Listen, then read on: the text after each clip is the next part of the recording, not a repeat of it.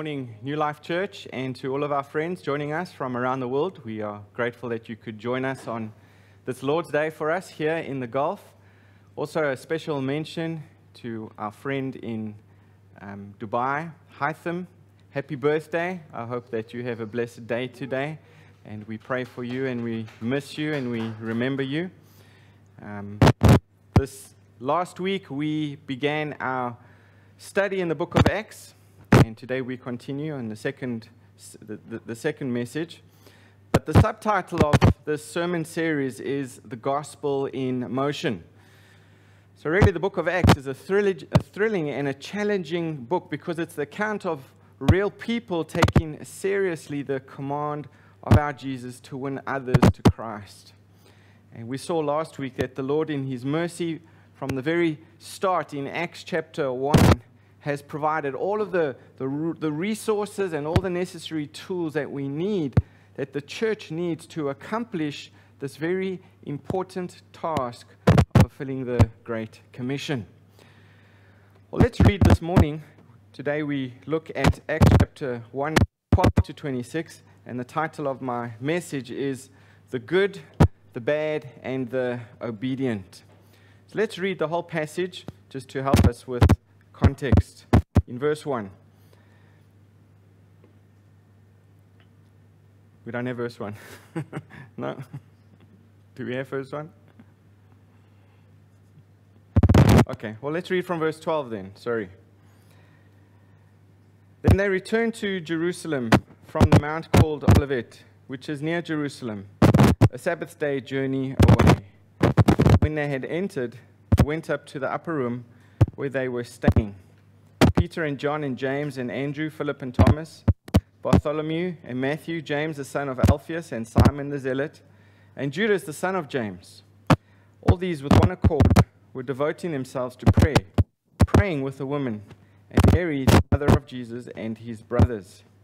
In those days, Peter stood up among the brothers, the company of persons was in all about 120, and said, Brothers, the scripture had to be fulfilled, which the Holy Spirit spoke beforehand by the mouth of David concerning Judas, who became a guide to those who arrested Jesus. For he was numbered among us and was allotted his share in this ministry. Now, this man bought a field with the reward of his wickedness, and falling headlong, he burst open in the middle, and all his bowels gushed out. And it became known to all the inhabitants of Jerusalem so that the field was called in their own language Akeldama, that is, field of blood. For it is written in the book of Psalms, May his camp become desolate, and let there be no one to dwell in it, and let another take his office. So one of the men who have accompanied us during all the time that the Lord Jesus went in and out among us, beginning from the baptism of John until the day when he was taken up from us, one of these men must become with us a witness to his resurrection. And they put forward two Joseph called Barsabas, who was also called Justus, and Matthias. And they prayed and said, You, Lord, who know the hearts of all, show which one of these two you have chosen to take the place in this ministry and apostleship from which Judas turned aside to go to his own place. And they cast lots for them and the lot fell on Matthias, and he was numbered with the 11 apostles. Well, let's pray and ask for God's blessings on the preaching of His word this morning. Father, we thank you for all the details that you've given us in your word.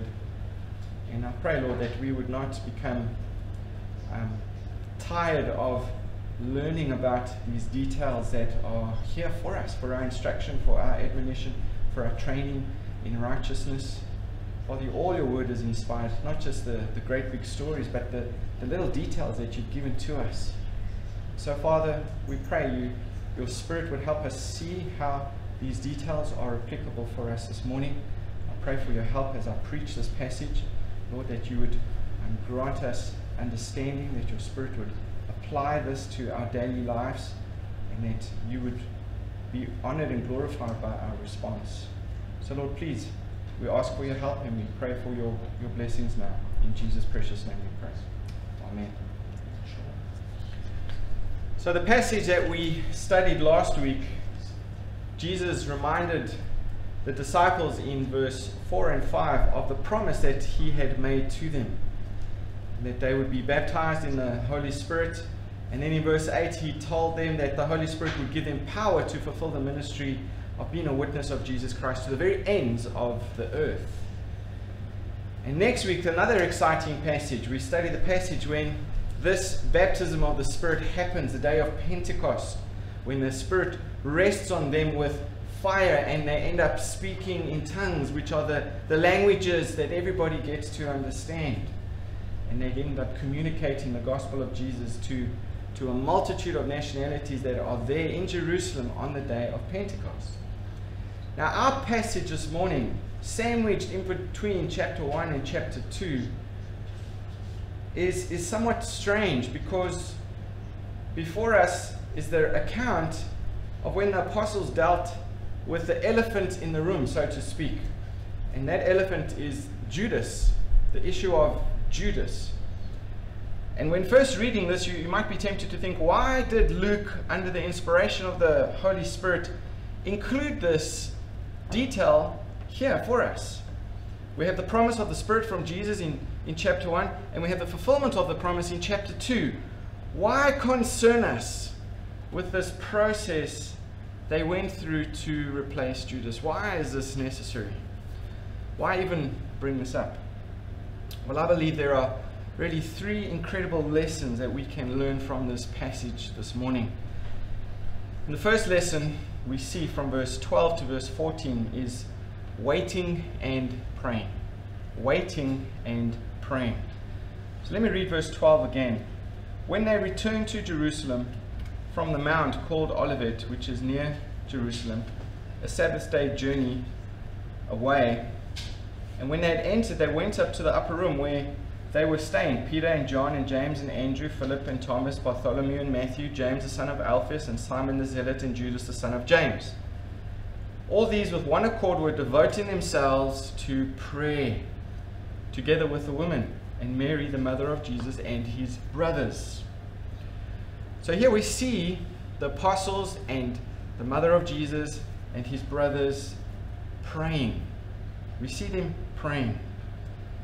And I think this is significant, and I think this is put here for us to see if God is going to build his church. Remember, this is the beginning of the New Testament church, the very beginnings. We want to know how it started, we want to know all the details. The first detail that the Lord puts in here for us is that if He's going to build His church, it's going to be built on prayer. It's going to be built on prayer. He intends to build His church by pouring out His Spirit on the day of Pentecost, and they will pray. And this is going to happen not many days from now. But God is putting them in a place where they are crying out for this. They are asking for this. Even though God has promised this, as we saw last week, they are now praying for it. They are now asking the Lord for this. So you may ask at this time, why would they pray for something that Jesus has already promised? Why don't they just wait? Why don't they just expect it? Well, if he promised it, isn't it going to happen anyway? Yes, of course it will. But scripture is very clear that we need to pray for the things that God has promised. We need to be dependent. We need to be expectant. We need to be waiting and trusting. We need to be hopeful. And that is why we pray. When we pray, it, it really is a way for us to show our dependence upon the Lord. And we see this in the Lord's Prayer, the famous Lord's Prayer. There's really no question about it. He's told us here that his kingdom is going to come, but at the same time, he has told us to pray, Thy kingdom come, Thy will be done on earth as it is in heaven. Jesus instructs us to pray for these things. So the disciples of Jesus are here waiting and praying. And while they're waiting, verse 14 tells us they're devoting themselves to prayer. Very significant. What were they praying for? Well, we're not told specifically. They may have been praising God for the times that they had experienced with Jesus after his resurrection. That must have been a, a really intimate and close and wonderful time. They may have just been praising God for that. They may have been praising or praying, asking God for wisdom to carry out this amazing task of fulfilling the Great Commission that Jesus had given to them. And they may have even been praying for the gift of the Holy Spirit, just as Jesus had promised. But they were waiting on the Lord and they were praying at the same time. And I think, if you're honest, waiting on the Lord is one of the, the hardest things that we have to do as Christians. God has promised, why don't we just go ahead and, and do what we need to do? Why, why doesn't God hurry up? Why doesn't He just, just tell, uh, do what He's told us now, today, at this time? No, life is short enough. Why do we have to wait? Why can't we even see? Maybe we won't even see. Why do we have to wait? But so often the Lord says, wait. So often we need to learn to obey Him. And the apostles' obedience here shows us that they were not self willed men trying to impose their will above God's will. They were waiting. They were patiently waiting, knowing that God's time is best. God had just spoken about timing earlier on in the passage. And they knew if they were going to build their own kingdom, it would fall.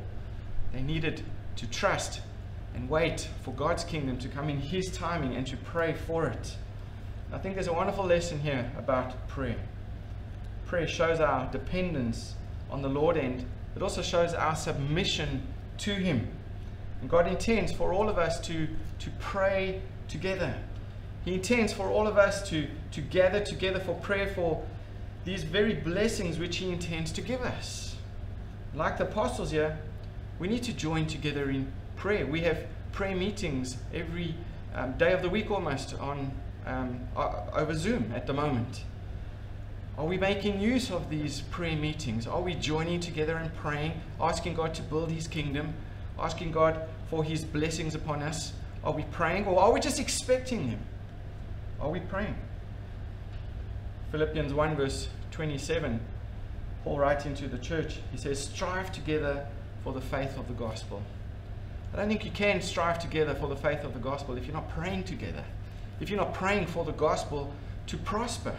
If you're not praying for the gospel to be effective. If you're not praying that the Lord would help us with the tools that He's given us to be effective witnesses. Are we praying together as a church?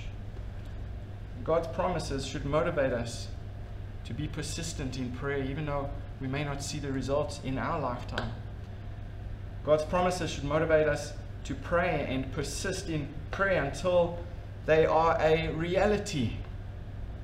Because we know that He will fulfill His word as we have seen countless times before. Secondly, we see in verse 15 to verse 20 another valuable lesson is that as obedient, prayerful Christians, we need to also be following the scripture. We need to be following the scripture. We see this in verse 15. In those days, Peter stood up among the brothers. The company of persons was in all about 120. That's not a big number, if you notice there. 120 of them. That's, that's almost the size of our church when we used to meet at the Emirates Park Zoo. Not a big number. But notice, this is the church that changed the world. This is the size of the church that God used to reach the nations. Look at the amount here 120. Verse 16. Peter says, Brothers, the scripture had to be fulfilled, which the Holy Spirit spoke beforehand by the mouth of David concerning Judas. The mouth of David, this has to be a psalm, right? He's referring to an Old Testament prophecy here, which the Holy Spirit spoke beforehand by the mouth of David concerning Judas, who became a guide to those who arrested Jesus. Verse 17. For he was numbered among us and was allotted his share in this ministry. Now, this man, talking about Judas, acquired a field with the reward of his wickedness, and falling headlong, he burst open in the middle, and all of his bowels gushed out. This is talking about his suicide, when Judas committed suicide. And it became known to all the inhabitants of Jerusalem, so that the field was called in their own language a Akeldama, that is, field of blood. For it is written in the book of Psalms, another reference here to the fulfillment of scriptures, May his camp become desolate, and let there be no one to dwell in it, and let another take his office. Well, we see in verse 14 they are devoted to prayer. They were expectant in prayer.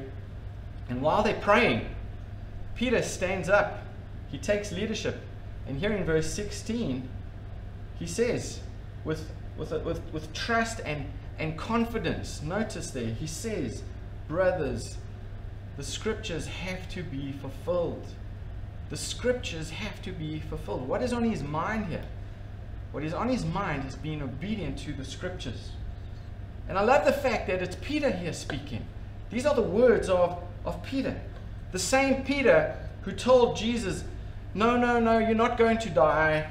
If you die, it's going to ruin everything. Surely your, your dying is not in God's plan. Remember how he doubted Jesus.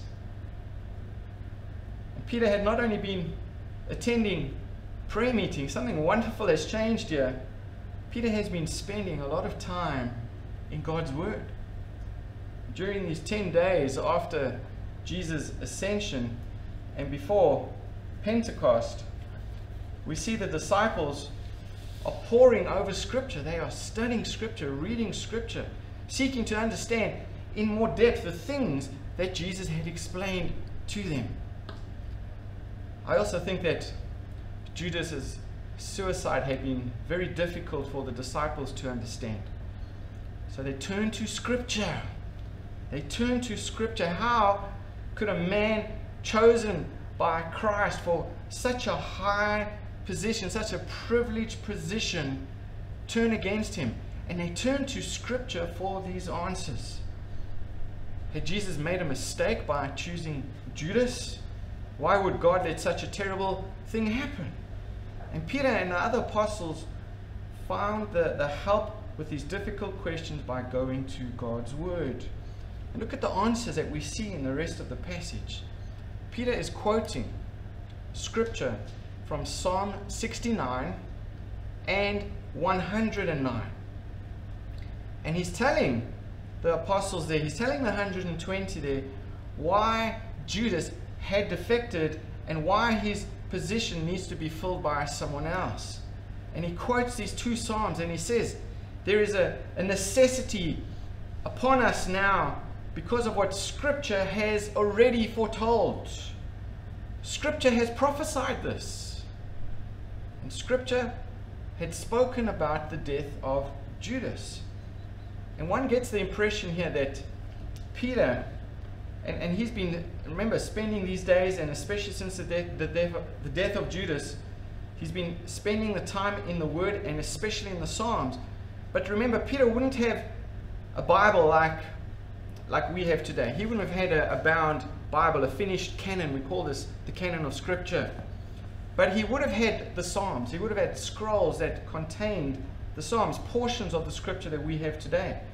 Remember, the Psalms were used in Old Testament liturgy, in their, in their worship, and, and therefore the Psalms were portions of scriptures which the disciples would have had available to them. They, they would have known them extremely well. And Peter is spending a lot of time reading the Bible, and there's an overwhelming sense here in which Peter comes to the conclusion not only is it a divine necessity, but whatever the scriptures teach, he says we must do we must do. And we are bound now to do what the scripture has told us to do. And he realizes if we don't do this, the beginnings of this New Testament church are going to be on shaky grounds. This is the beginning of the New Testament church, and they need to do everything according to God's will, to God's plan. And I think here's a little glimpse, that, a, little, a little glimpse that we see of the mindset of the early church. They were prayerful. They were in the Word. And whatever it was they discovered in the Word, they were determined to, to do. They were determined to implement. And the point is that the apostles were men of the Word. And they were appealing to the Word to explain the difficulty of Judas's death and, and his suicide and of the need to replace him with another credible witness. And they teach us that we should go to God's word with all of the difficulties that we encounter. And if we don't, we will end up in trouble. We will end up in destruction. We will end up with much pain. There's a story I read this week which I think accurately illustrates this. In 1999, John F. Kennedy Jr., he flew his small airplane from New York City to his family home in Massachusetts for a wedding. But on board were his wife, Carolyn, and her sister. And though Kennedy was a licensed pilot, he had not yet been approved for instrument flight, using instruments to navigate. And when their takeoff was delayed until after dark, Kennedy should have waited for daylight or sought a more experienced pilot to help out. Yet Kennedy took off into the darkness. And the plane never reached its destination. And all three passengers were killed in the crash. Investigators determined that the crash was likely caused by disorientation from flying over open water at night without any landmarks or visible horizon. Kennedy's lack of experience may well have led him to trust what he thought he was seeing more than what his instrument panel was telling him. And all of us, I think, face this temptation to, to walk according to sight instead of faith. And faith in God will really keep us from crashing. And, and human reason will always fail us at times. But God never fails. His word will never perish.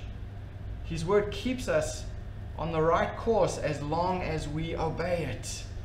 And the disciples knew this. Peter understood this and the need to be in the word, trusting the word, and looking to the word for the solutions to their problems.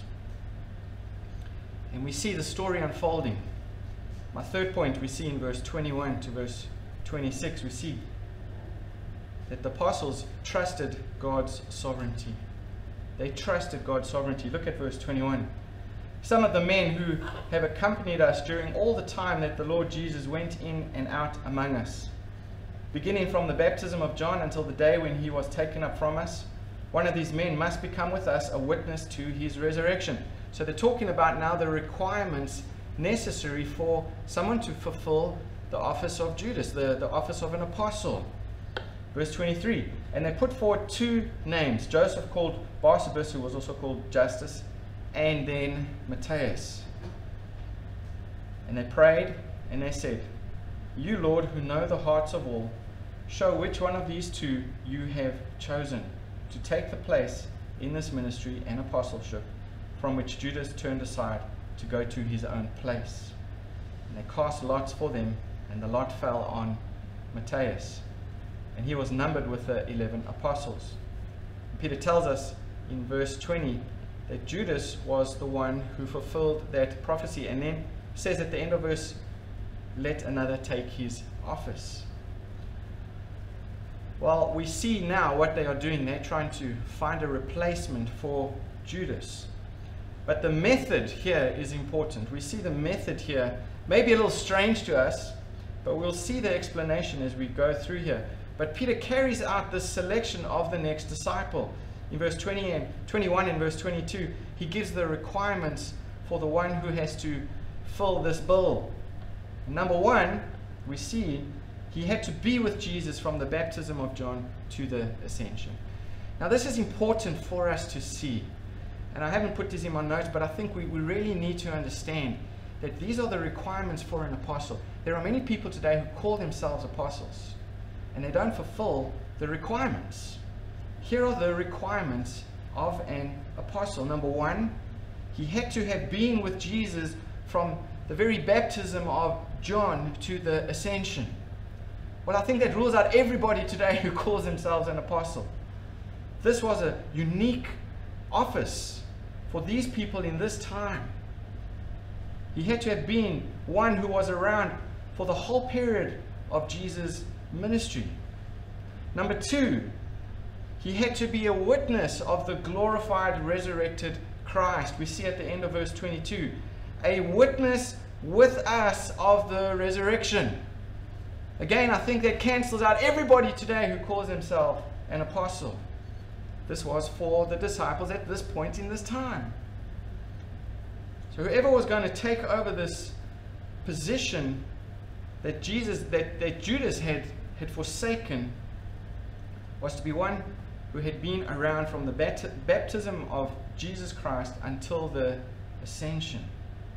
So we see the first two qualifications the life of Christ and seeing his resurrection. But the third qualification is in verse 23. He had to have been chosen by God. He had to have been chosen by God. Verse 23 They appointed two, and here are two Joseph, called Barsabas, and his surname was Justus, and then Matthias. Matthias. The third qualification had to be someone who was chosen by God.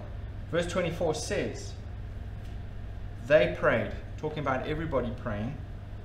The 120 of them that were there, they prayed, and they said, You, Lord, who, who know the hearts of men, show which of these two you have chosen.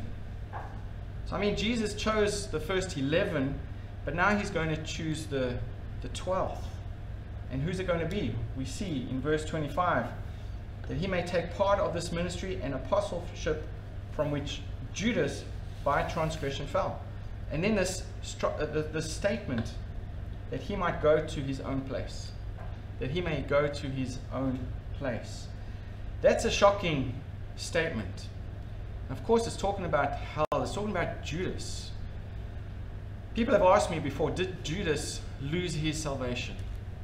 Was he always a Christian and then he betrayed Jesus and committed suicide? And because he committed suicide, he went to hell, to, to this place that the Bible is talking about? I don't believe Judas was ever a Christian. The Bible tells us that nothing would ever separate us from the love of God. That's a promise from Scripture. Judas never was a Christian in the first place. He was an impersonator. He was there for the wrong reasons. And we have many of those in the church today, folks.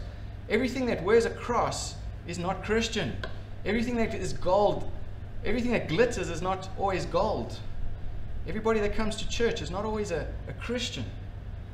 Judas was playing the part, he was wearing the same clothes, he was talking the talk, but he had never put his faith and his trust in Jesus as the Messiah.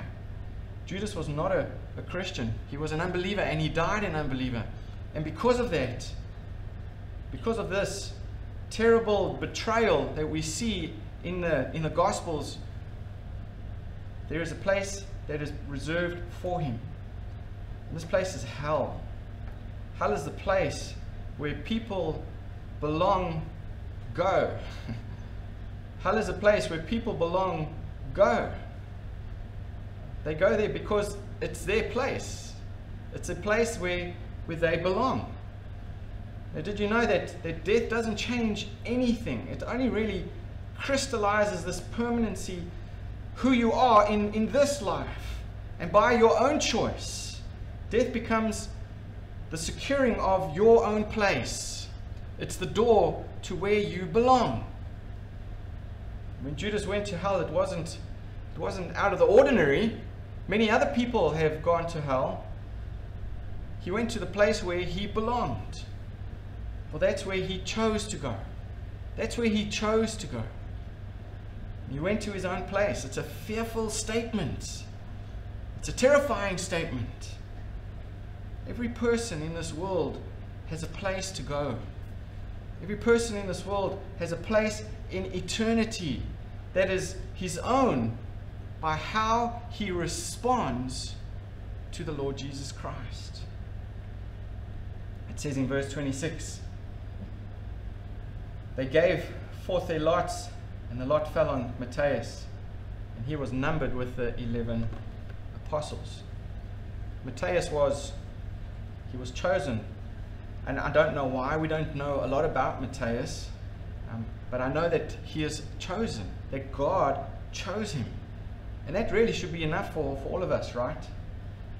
Matthias was chosen. He was accepted as one of God's chosen men. But the method here, I think, may be a little confusing for, for, for some people. We see here that they drew lots to choose Matthias. And some people will say, oh, wow, they were gambling. How can they gamble? This is the apostles. How, this is the, the leaders of the first New Testament church, how can they be gambling? Well, this, this is not gambling. There wasn't money involved, there was no betting going on here. You see, God in the Old Testament had built this kind of, of thing, of His will being exercised through very physical manifestations. Sometimes God would talk right out of heaven directly. Sometimes God would talk through the mouth of prophets. We know that God at one point talked through the mouth of a, of a donkey. There were different ways.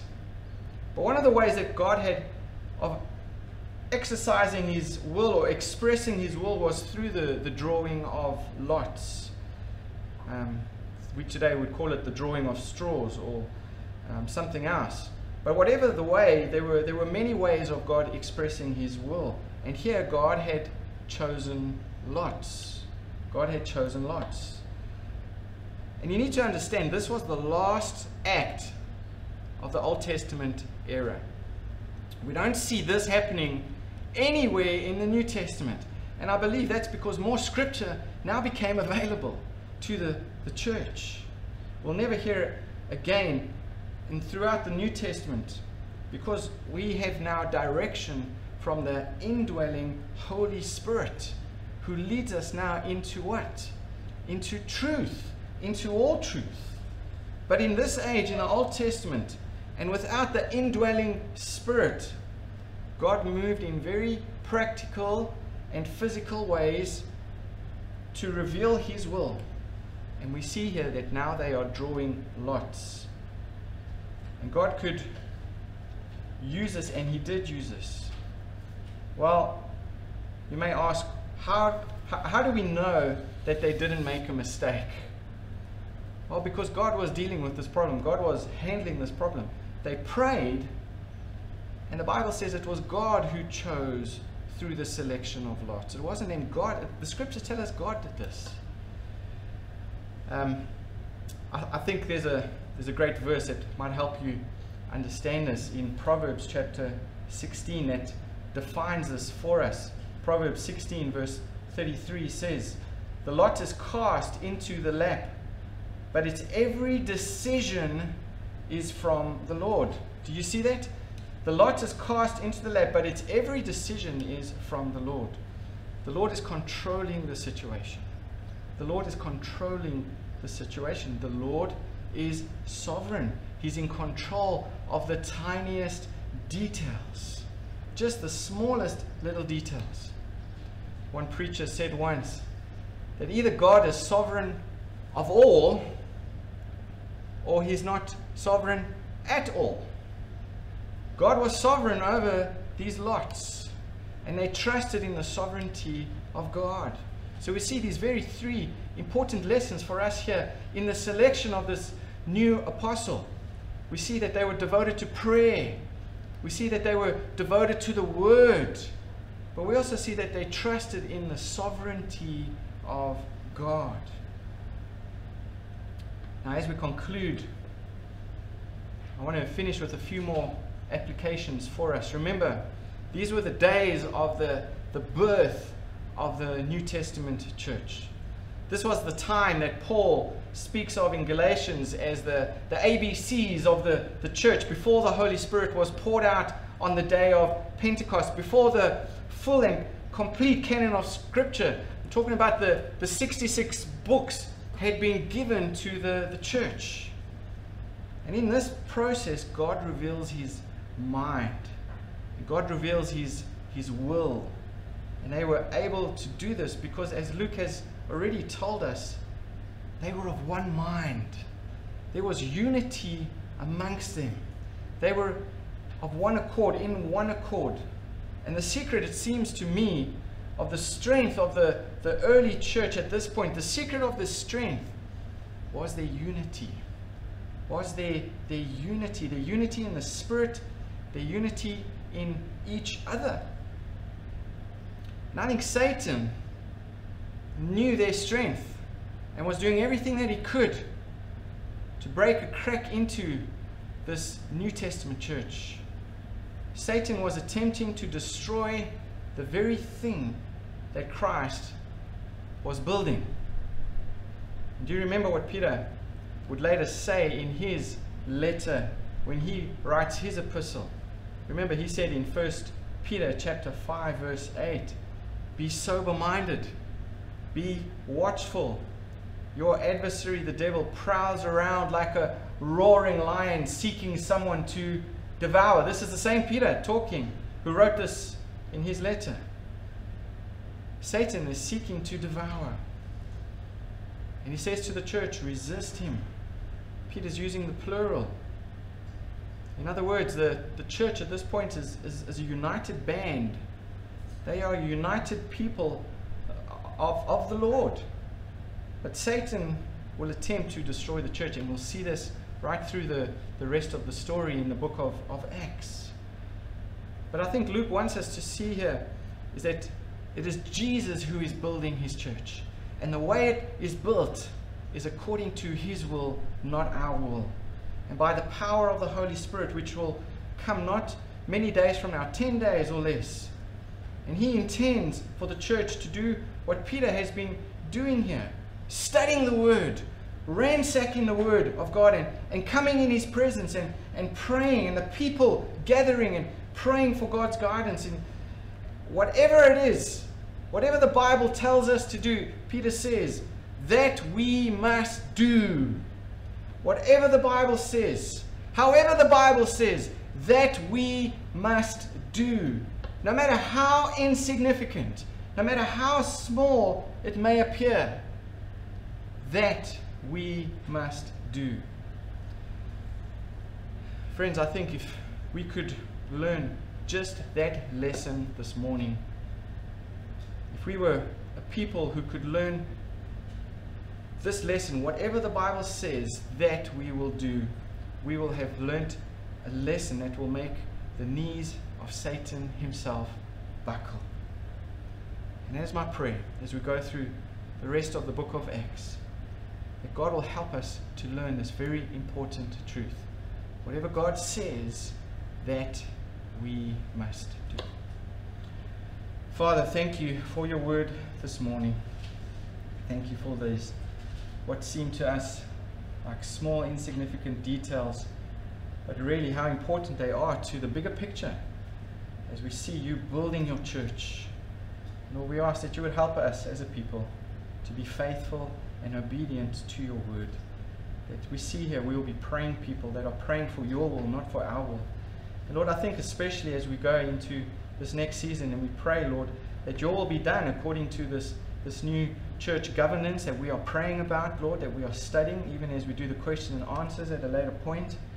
That our intention and our heart motives would be to do whatever your will is, Lord. Whatever it is the Bible says that we will do and that you will guide us and lead us in the path that you have for us as a church, and that we will be fulfilling your will, that we will be performing your will, Lord. Not just sitting back and watching others, Lord, but that we would be intentionally involved in doing whatever it is that you want us to do. Whatever the Bible says, Lord, may we be doers of your word, not just the hearers. I beg you, Lord, please help us as a church to see the need to be doers, not just people who are sitting on the sidelines with their popcorn and hot dogs watching the show, but that we will be faithful, that we will be obedient to your will, Lord Jesus. We ask this prayer in Jesus' name. Amen.